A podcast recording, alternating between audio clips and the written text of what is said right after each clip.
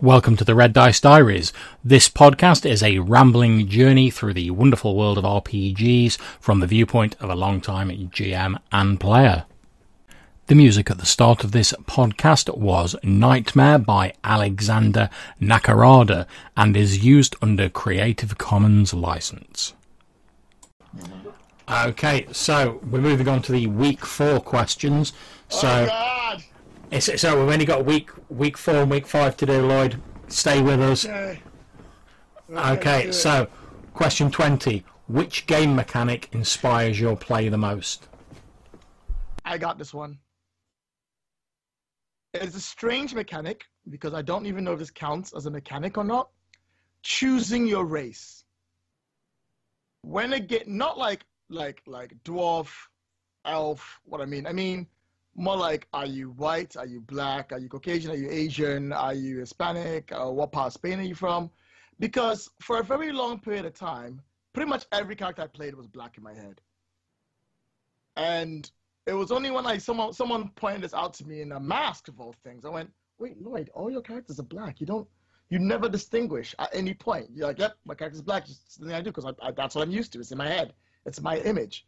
And I was like, no, you can play other races. Like, oh, so yeah. Um, strangely enough, picking the race that I'm playing as inspires my play the most. Okay, Johannes. it's sort of a category of mechanics, I think. So depending on which game, uh, the the form that it takes is going to be different. But uh, how is my character not good, or how are they flawed? Um, I think that's probably what I attach to the most uh, when it comes to that sort of like character flavor and inspiration. So like what what sort of like deficiencies do they have? Uh, are they uh, like let's say again like this this backslapper has no end. But um, the Lamentations game that I'm playing in uh, that John is running, I'm playing uh, a priest of Dagon who is really quite dumb.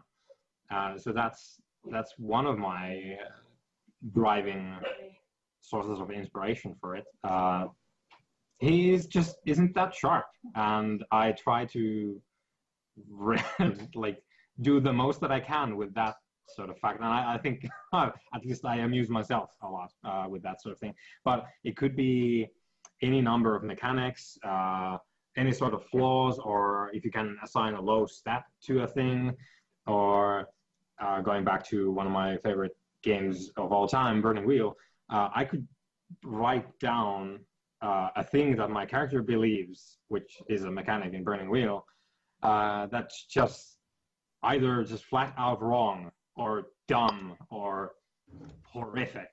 And I can pursue that and probably have some really, really awful shit happen in the game, either to my character or to others as a result of my character having this idea in their head that's just plain wrong. Yeah, I mean, I, I think for me, I mean, in terms of game mechanics, I, I love any sort of system where you get like a random quirk or you get a random piece of kit or like a, a sort of a choice of a few options. Like um, in the um, the Tales from the Loop game you ran for us, Lloyd, I, I love the fact that like my character had a choice of like a, a dog, a tractor, or a crowbar for like his like random item, and just like being able to sit there and laugh and be like, who would take the crowbar out of these like options when you could have a tractor?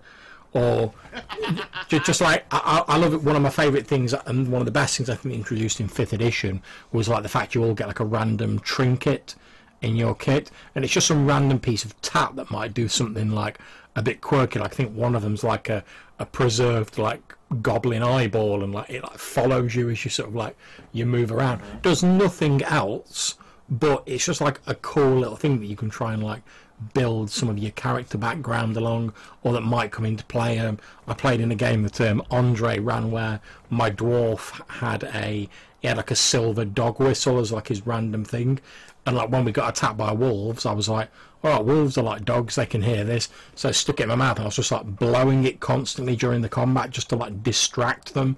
And try and get like a bit of an edge over them. And just like that's sort of something that I wouldn't have occurred to me if I hadn't got that that trinket. It just gets you to like think outside the box a little bit. Yeah, it's a, it's an open question, right? Because it gives you no context for the thing. Yeah. You roll, and then then you have a brass orb with like strange runes on it. Yeah, Why? that's it. Why do you have that thing? Yeah, all, all it does is like right, you've got this random thing, off you go. That's all it does. So I think that moves us on to question twenty-one, which is which dice mechanic appeals to you. So Johannes, do you want to fill that one? oh, dice mechanic. Again, could use a little more definition. So, um, I'm partial to. Uh, well, the 2d6 from Powered by the Apocalypse. I quite enjoy uh, dice pools. Uh, depending on the dice pool, though, like there's a caveat there. Some dice pools are horrific because you get into the other stuff around the pool, which can be messy. But uh, I enjoy um, a dice pool mechanic where you have a 50-50 chance of succeeding on each die, and then you need an X amount of successes for a thing. Uh, I quite enjoy that. Uh, those two are probably my, my. Well, I should give some more context to the 2d6 from uh, the Park by the Apocalypse engine. So basically, the thing is, you have three different possible results. So if you roll six or less, you utterly fail, and shit will get worse. Uh, seven to nine, you get something you, some of some of what you wanted, or you get what you wanted, but there's a cost, or something like that. And then 10 plus, you get what you wanted, and then some. So that's those two uh, come to mind. How about yourself, Lloyd? If I was gonna pick a dice mechanic that I absolutely love, I'm kind of a little bit torn as to what I would go for. I would have to pick the Lady Blackbird, roll a whole bunch of dice, three, four, five successes, one, two, three failures, because of the way you pick the dice. Because you normally go, you grab one dice for free, then the trait you're using, then dice according to what named tags you're using. I like that because it shows what mechanic you're using for each one and rolling it. And also, it's all just d6s, so it's not like Cortex where you have different size dice. You're just rolling nothing but d6s in one go. And one, two, three are failures, four are successes. So that's one to go with that one. I I think I think for me, I mean, th- th- this might be a bit of a cheek. 'cause it's not solely a dice mechanic, but you know that um, Seventh Sea game you ran for us, Lloyd. I, I, I quite, I quite, yeah. I mean, I quite liked, although although I wasn't sold on the system as a whole, I quite like the idea that um, you sort of outlined your plan, then you like had your dice pool that you apportioned to like pulling off various bits of the plan, and you sort of spent your successes on it. So you might be like, okay, we're gonna we're gonna knock out one of the guards, we're gonna sneak into the base, we're gonna steal this idol, we're gonna hide it in a cart, we're gonna get out, we're gonna go down to the docks, get aboard our ship, sail away, happy days. You roll your dice pool, as far as I remember, then you apportion the successes to see which bits you do automatically, so it sort of speeds over them because you've succeeded, and it's the bits where things get a bit more complicated or a bit more difficult than you actually play you play out. I thought as a way of sort of like zooming out and getting like an overview of the action, and then just like zooming into the interesting bits. I thought that was quite a sort of ingenious way of doing it. Hmm, I'll take it. That's some point. Okay, so if no one has anything else on dice mechanics, how about non-dice system? I've sort of pretty much covered mine because Seventh Sea's like dice and non-dice sort of together. So how about you guys? Uh, Go on, for me, for me, it's going to be Nobilis. That is is a game uh, which is fairly obscure. so Nobilis is a diceless game where you play uh, these humans or other creatures that have been imbued with parts of reality and now you are guardians of those aspects of reality. So you could be uh, the the embodiment and thus the guardian of all toasters in the world, and the concept of toaster being, uh, and um, uh, you have different like resource things to do stuff. Uh, mostly related to your areas of, of responsibility in, in reality. So if you were the toaster god, you could do toaster miracles. Okay, I mean, I, I think for, for another one for myself, I'd probably go for anything like the the tags in Power by the Apocalypse games or aspects in Fate, and like some of the tags that like Lady Blackbird uses. Anything that allows you to describe an element of your character in a way that affects the rules, but do it using words rather than just pure numbers. So obviously, I know you need numbers in like most role-playing games, but I, I do like games where they allow you to be a little more descriptive using like tags and aspects, but still have it have like a mechanical impact on the game. So wait, Yeah, that's fair. so what about yourself then, Lloyd? would- I'm a little bit torn on this because I don't know what non-dice system would really like be 100% appealing. But after playing Penny for My Thoughts, which is a psychological game where we use coins pretty much, not to flip, but to give things away, I would say that would be, be it for me because that even now, that game was like 10 years ago, and I still get flashbacks from that mechanical system. And I'm very glad it uses coins that are given out and not dice because dice would have ruined that game for me. Okay. Right, so the next question is which game do you hope to play again? So Lloyd. You know what? I t- I love Mouse Guard to freaking bits. I have played it twice in my entire life. No one is playing Mouse Guard. I want more Mouse Guard. Need Mouse Guard. Hey man, if, if you if you run it, I'll play it. Yeah.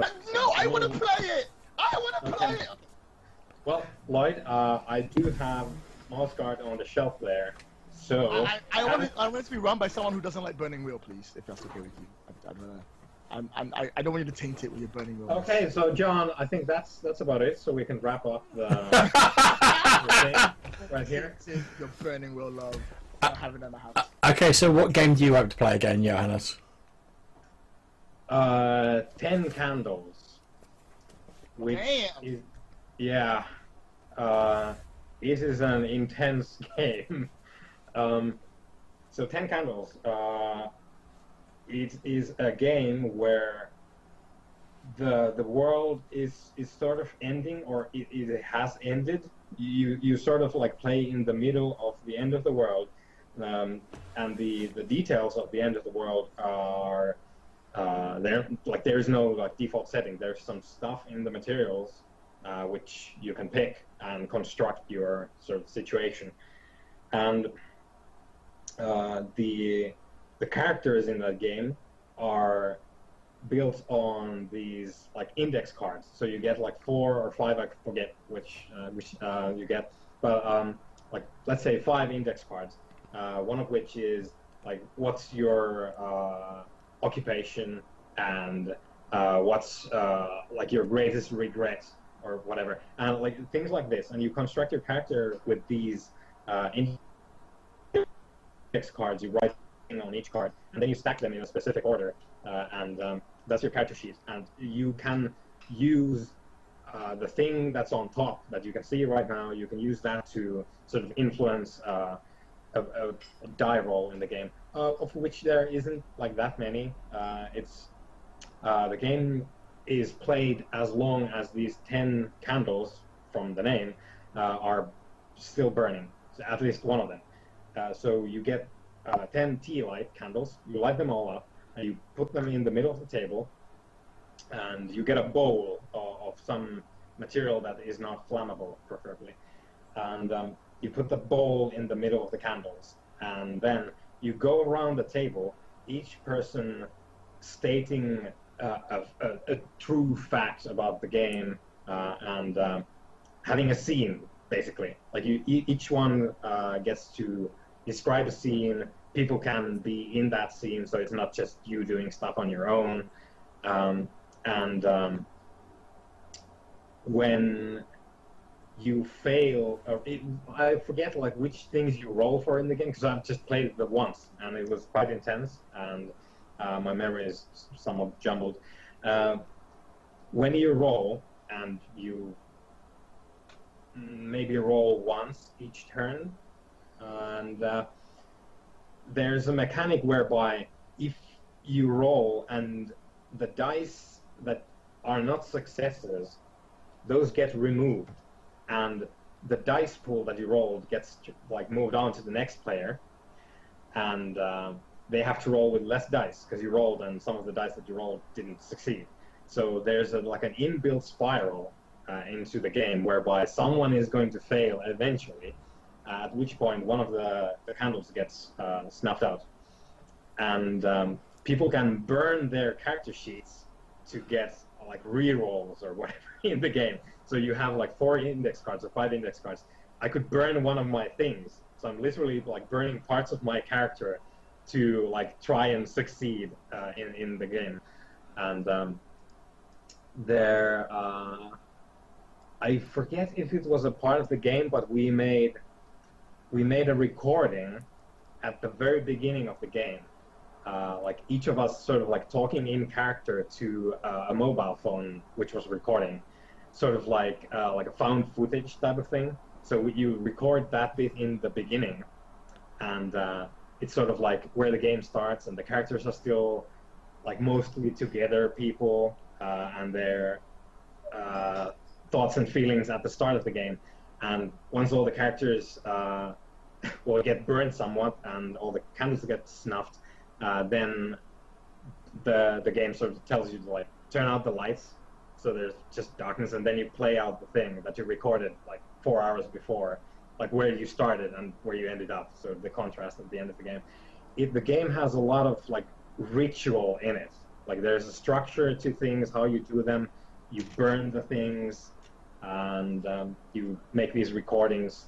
Very different and intense experience, I have to say. Uh, we had uh, one first time role player when we played that thing, and I think he left a, a fairly like memorable uh, impression on her uh, when we played that. So uh, I, I didn't run the game, I was a player, uh, and I would love to play Ten Candles again because it was it was weird and remarkable.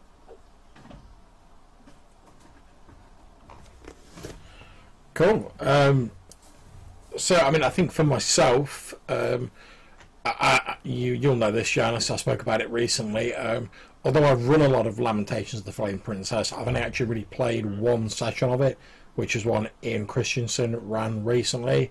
Um, another one of these sort of like early morning sessions I like to like punish myself with, but really enjoyed that, and I, I think it does help to to play games that you're running and I, I, would love to have a go at actually playing some a bit more Lamentations just to see it from the player's perspective a little bit more. Okay, anyone else got anything on games you hope to play again? I think that's about it. Yeah, I think yeah, I think that's done. Okay, question twenty-four. Which RPG do you think deserves greater recognition, Lloyd? Dread. Not enough people like Mouse Guard's great. I love it.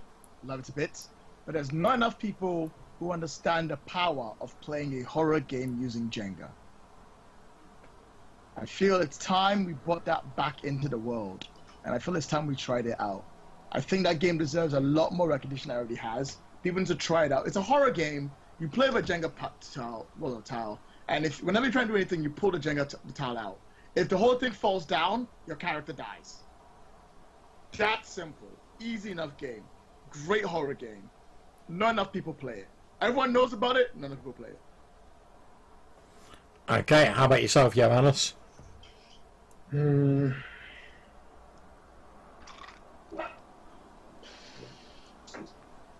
Well, my first instinct is to go Burning Wheel, but I don't want to harp on Burning Wheel in like every question.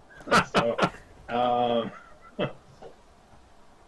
I I think it's going to be Mummy the Curse for nice. Chronicles of Darkness.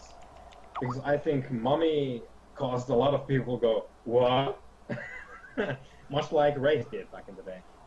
Uh, and I, I, think Mummy is brilliant, and uh, I'm really looking forward to. They have announced it. They're making a second edition of Mummy. Uh, oh, nice. And, uh, I'm I'm really looking forward to that. Okay, I mean, I think, I mean, yeah, I, would love to see a slightly cleaned up version of um, Mummy the Curse because I, I love some of the ideas in it, but again, some of the mechanics were a bit, a, a bit much for me. But um, um, in terms of an RPG, I think deserves greater recognition. I would say it's Children of the Fall from Frenzy Kitty Games, and I I got sent a review copy of this, and it's one of these sort of storyteller, sort of GM-less games. a bit like Fiasco? But the the scenario is you play in a sort of post-apocalyptic scenario where there's been like this disease released, and when people get to sort of adulthood, it turns them into these like horrendous sort of like rage-fueled like monster zombies. So the only people of like any intelligence and like rational thought are sort of young children and teens.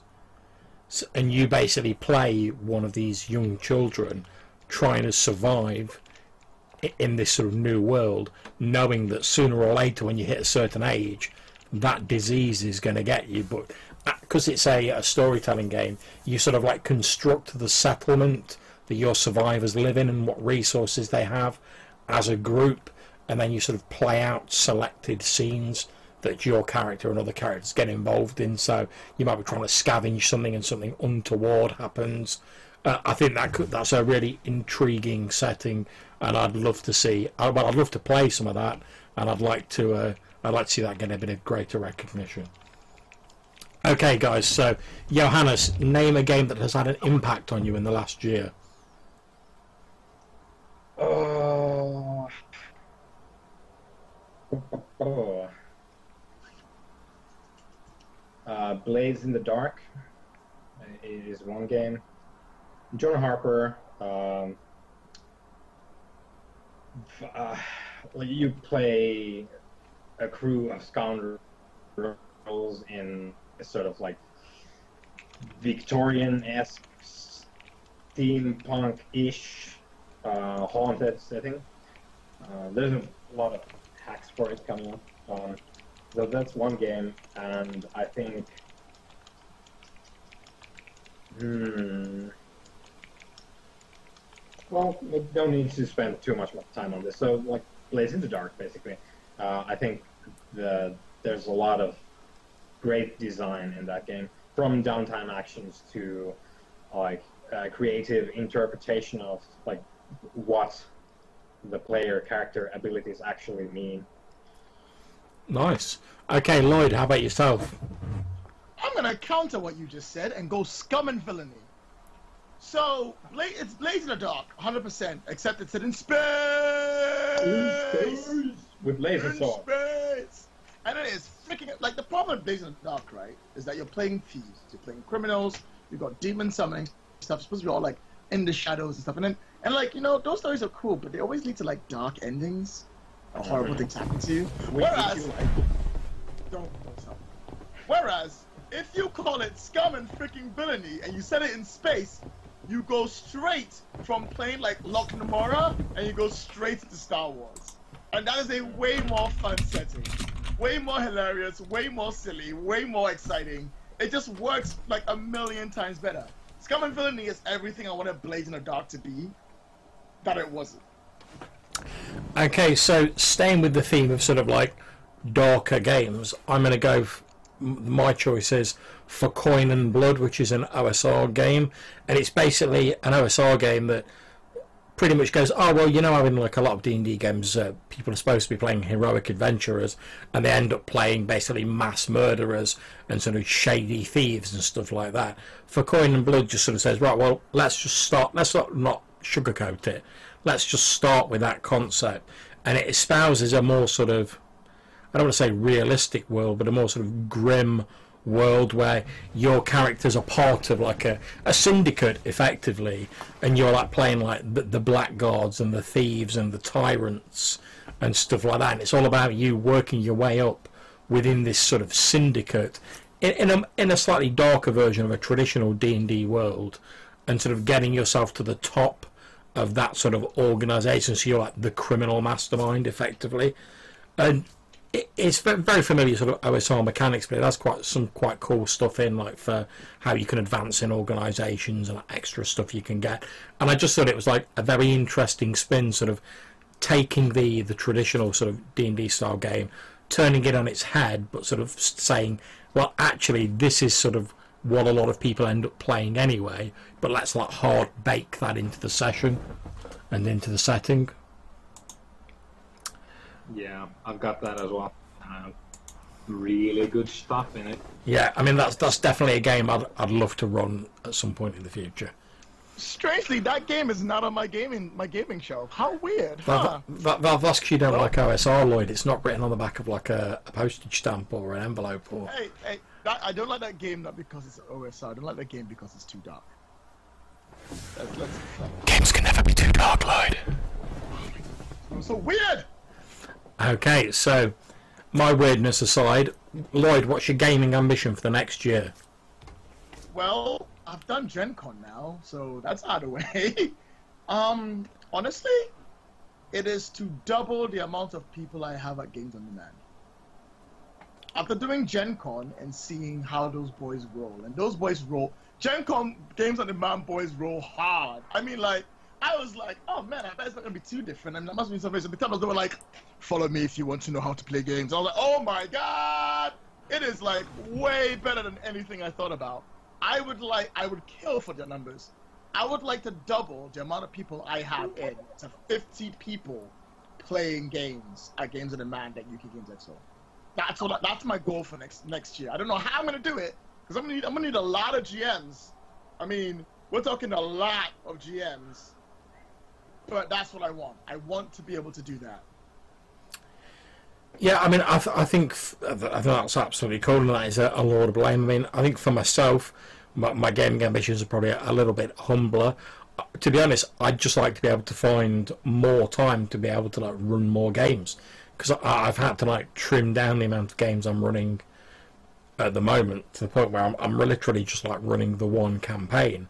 But as I said earlier on, I've always got like more ideas for games, so I'd like to do some more one shots. I'm I'm looking at running some stuff for like Com Plus One. Obviously, I still want to be involved in like games on demand next year. I'd just like to be able to to run more games effectively. That'd be my ambition. Okay, so week five, guys. Last week, last five questions. Come on! Fi- final burst of energy. Okay, Let's so question twenty-seven is: share a great stream or actual play. Happy Jacks RPG podcast do actual plays, and they have one for the fourth edition of Legend of Five Rings. I highly recommend if you because Legend of Five Rings is about to drop. That game's about to drop hard on the stores. So mm-hmm. if you want to try and check that game out and you want to know how the world is like, maybe not the rules, highly recommend that game. Give it a shot, see how they play it because of Five Rings is less about the rules and more about the setting. I, I'd say for myself, um, a- any sort of games that Andre Martinez runs, I know he's he's getting he's getting into his like new edition of like Vampire quite hard. He runs quite a lot of D and D, and just like the he does like quite a lot on his like Dork Vision channel. Um, the the amount of energy that that and sort of like love and sort of energy that that guy puts into his games just makes it. And, I, I'm lucky enough to play in a few ju- just shines through in the games he runs, whether it's D and D, Vampire, or whatever. Or I mean, he was he was one of the reasons why I originally started playing uh, the FFG Star Wars game, just because he brought that setting and that game to life so much for me. Even though I only played in a couple of his games, because I watched a few of the games he'd run, and just the sheer, like I say, love of the hobby and effort he puts into his games, I think really shines through. So for me, um, I don't watch that many streams or live plays, but I do listen to a lot of them while at work, and uh, I just have a lot of them on the background. But um, I think one of the first that I actually followed to any consistent degree was one of the earlier uh, role play uh, campaigns from ItMeJP on uh, Twitch and YouTube. Uh, uh, there was a Shadowrun, I think, first edition campaign uh, ran by Adam Koebel and some fairly like prominent YouTubers uh, as as the player characters. Uh, the thing is, uh, Shadowrun. I think the we probably all have our opinions about Shadowrun as a system, um, but the game evolved uh, due to the interests of the people playing it into this sort of like weird situation where like it was about people who should not ever be shadow running in their lives. Like they're not suitable for it. Uh, and they're more about um, having friendships and whatever. And uh, it was uh, an in contrast with the way that you imagine shadowrun to be which is oh we're like trench coat ninjas in the shadows and i also have magic uh, and instead it turned into like this relationship simulator thing. Uh, and I, I, quite enjoyed that. You can look it up on uh, YouTube. ItMeJP, and the campaign was called Mirror Shades. Uh, I really enjoyed that. Also, side note, Adam Koebel was a really nice guy in person. He was actually really nice. He was just so humble and chill. I was like, wow. Anyway, carry on. No, I, I, was, I was done. So I think we're done with the 27, yeah? Yeah, I mean, I think I think 28, um, who's game, who's inspiring gaming excellence. You're grateful for. Um, w- sort of overlaps a little bit. I mean, obviously already covered some mentioning Andre. Um, uh, another person who plays in the the D and D games that Andre runs, whose roleplay I always enjoy, is a guy called John Poland, who plays a character called a sort of Halfling thief star character called Fitzpatrick Weatherby, who is a follower of Tymora, like the goddess of luck. And I think with with Halfling, certainly in my experience, it's very easy to play them as sort of like jokey, sort of like you know, so almost like leprechaun-esque style, like cat tricksters. Whereas um, even before I was playing in the game with that character, having watched some of the actual plays, the amount of sort of like range of emotions he gets with that character uh, and he, see, he always seems to bring that sort of level of like energy and intensity to other characters I've seen him play. So I think John Poland would certainly be my pick for. I always find the way he sort of role plays his characters quite inspiring for myself, and it always makes me want to sort of like step my own characters up to match that. What about you, Johannes? Johannes? I don't know if I have an answer to this because I don't necessarily work this way. I don't. I, I don't know if I think about this at all. um, obviously, there's people I really enjoy playing with, but gaming excellence makes me think something else, which I don't know if I have an actual answer for. Um, well, uh, as a cheap answer, uh, will everyone who's run a game? Because I really appreciate uh, people who run games. And sometimes it's pretty hard to do that.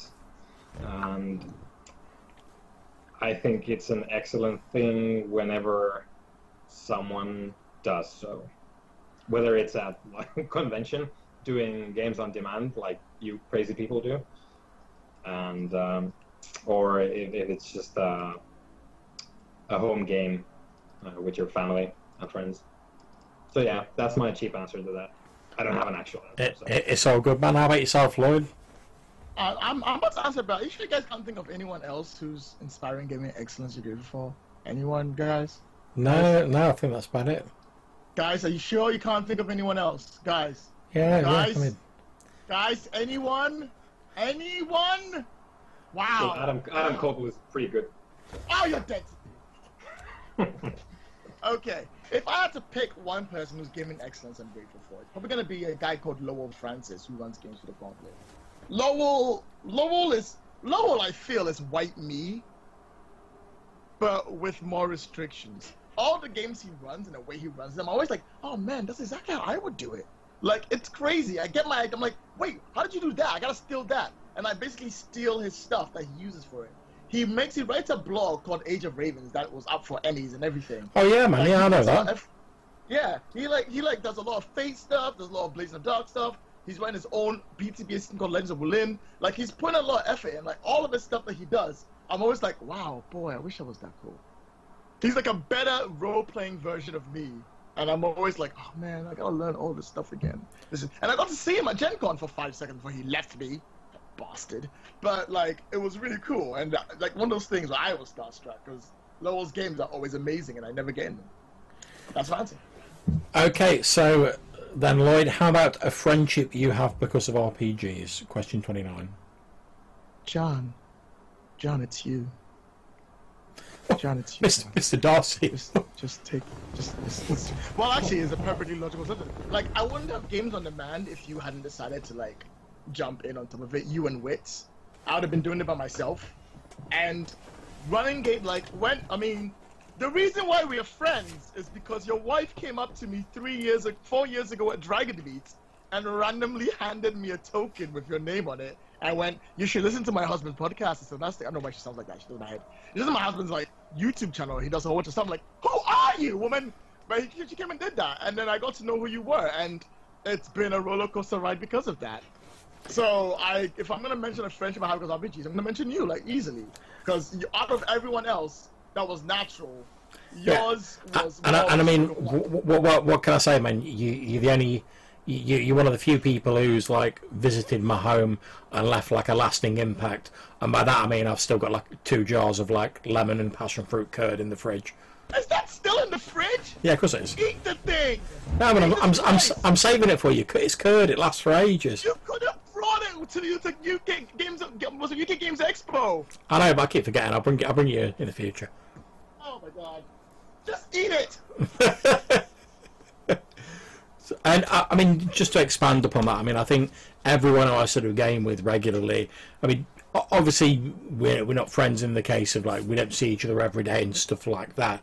But uh, as we were saying earlier, I think if you if you game regularly with someone, it's because you you enjoy their company, you enjoy their style of play, etc. So I pretty much say that not only would my would my circle of sort of gamers be smaller if I didn't do like the online gaming, but certainly like the people who who I regard as friends now has expanded to like people in like other countries. I mean, people are people John, are. John, John, you have to mention a single name. There's not not this cop out answer. You gotta you gotta mention someone. It's gotta be someone else. All right, I've got to. I've got. Um, let me think. Gotta pick someone to mention. I'm sorry, I will not accept a cop out answer for this one. This is a friendship question. You've gotta pick someone. Uh, okay, in which case I'm going to say Rob Davis. Oh, cool. because bo- both myself and Rob we have very different ideas about what makes a good game. We we both tend to run different systems. Um, we were both in different time zones. He's obviously over in Nova Scotia. I'm over here in the UK. But because we've sort of met in that sort of space in between, where, as we were saying earlier, where you're all on the same sort of playing field because of RPGs, it got us talking about the differences between our two games rather than just sort of going, oh, well, I like this and you're wrong, or, well, I like this and you're wrong.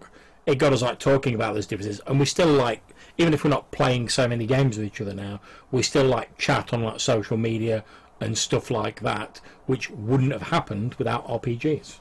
And obviously, goes without saying yourself as well, Lloyd, because we wouldn't have met without RPGs. I think it's fair, but it's fine you mentioned Rob's name first. That's okay.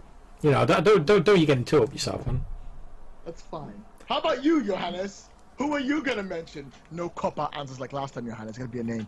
It doesn't have to be mine. It's Well- fine. I, I'll accept it.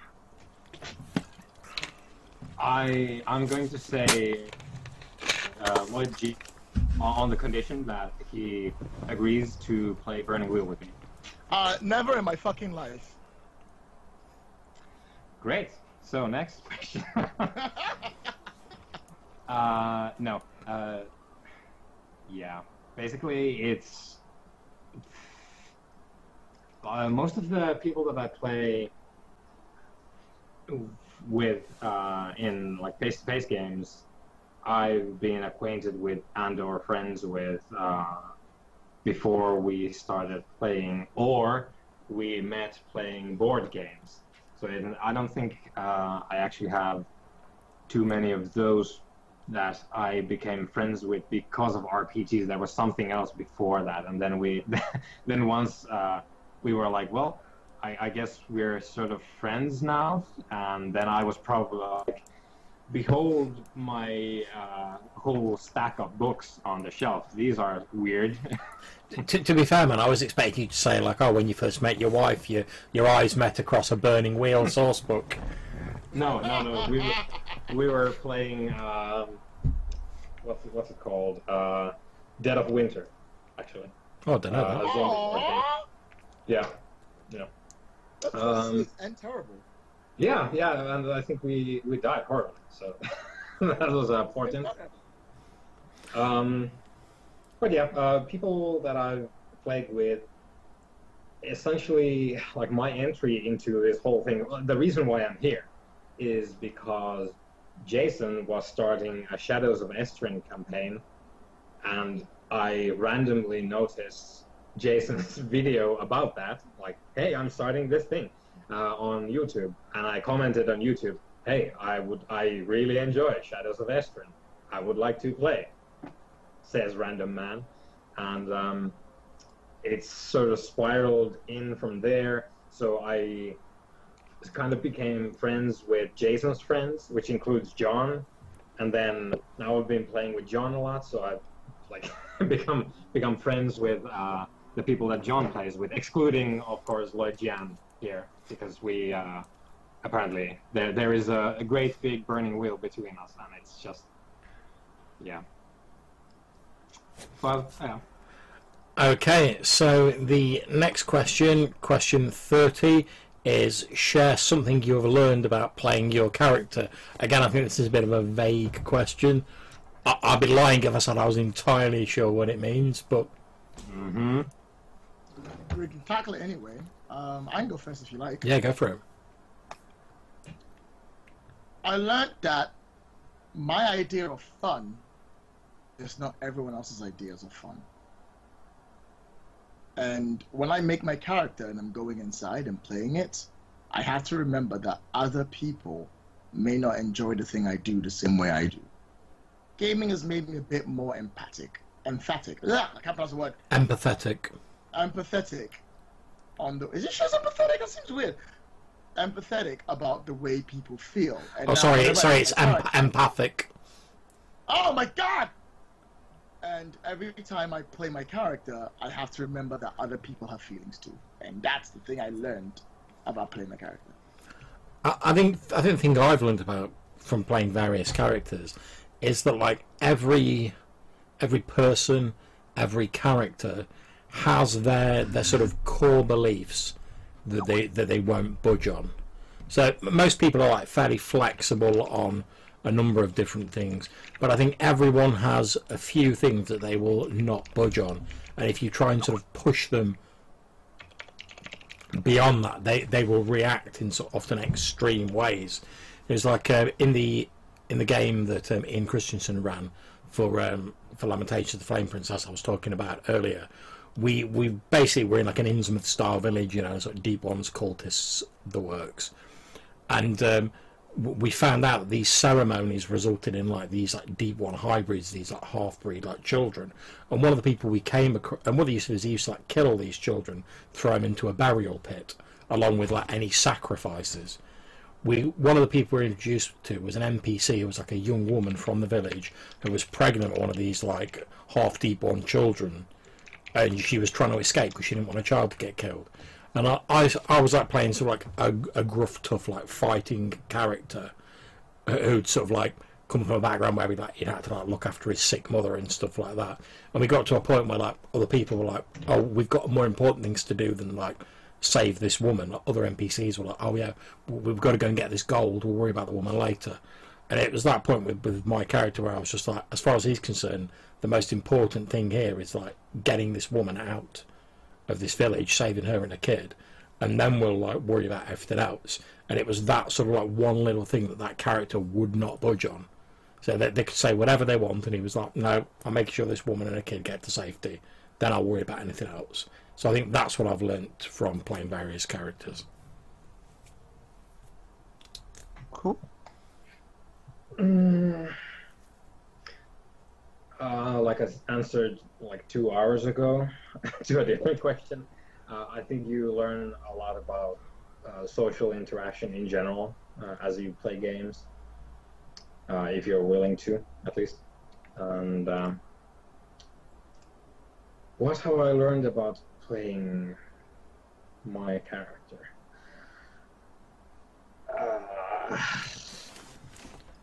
Praise Dagon.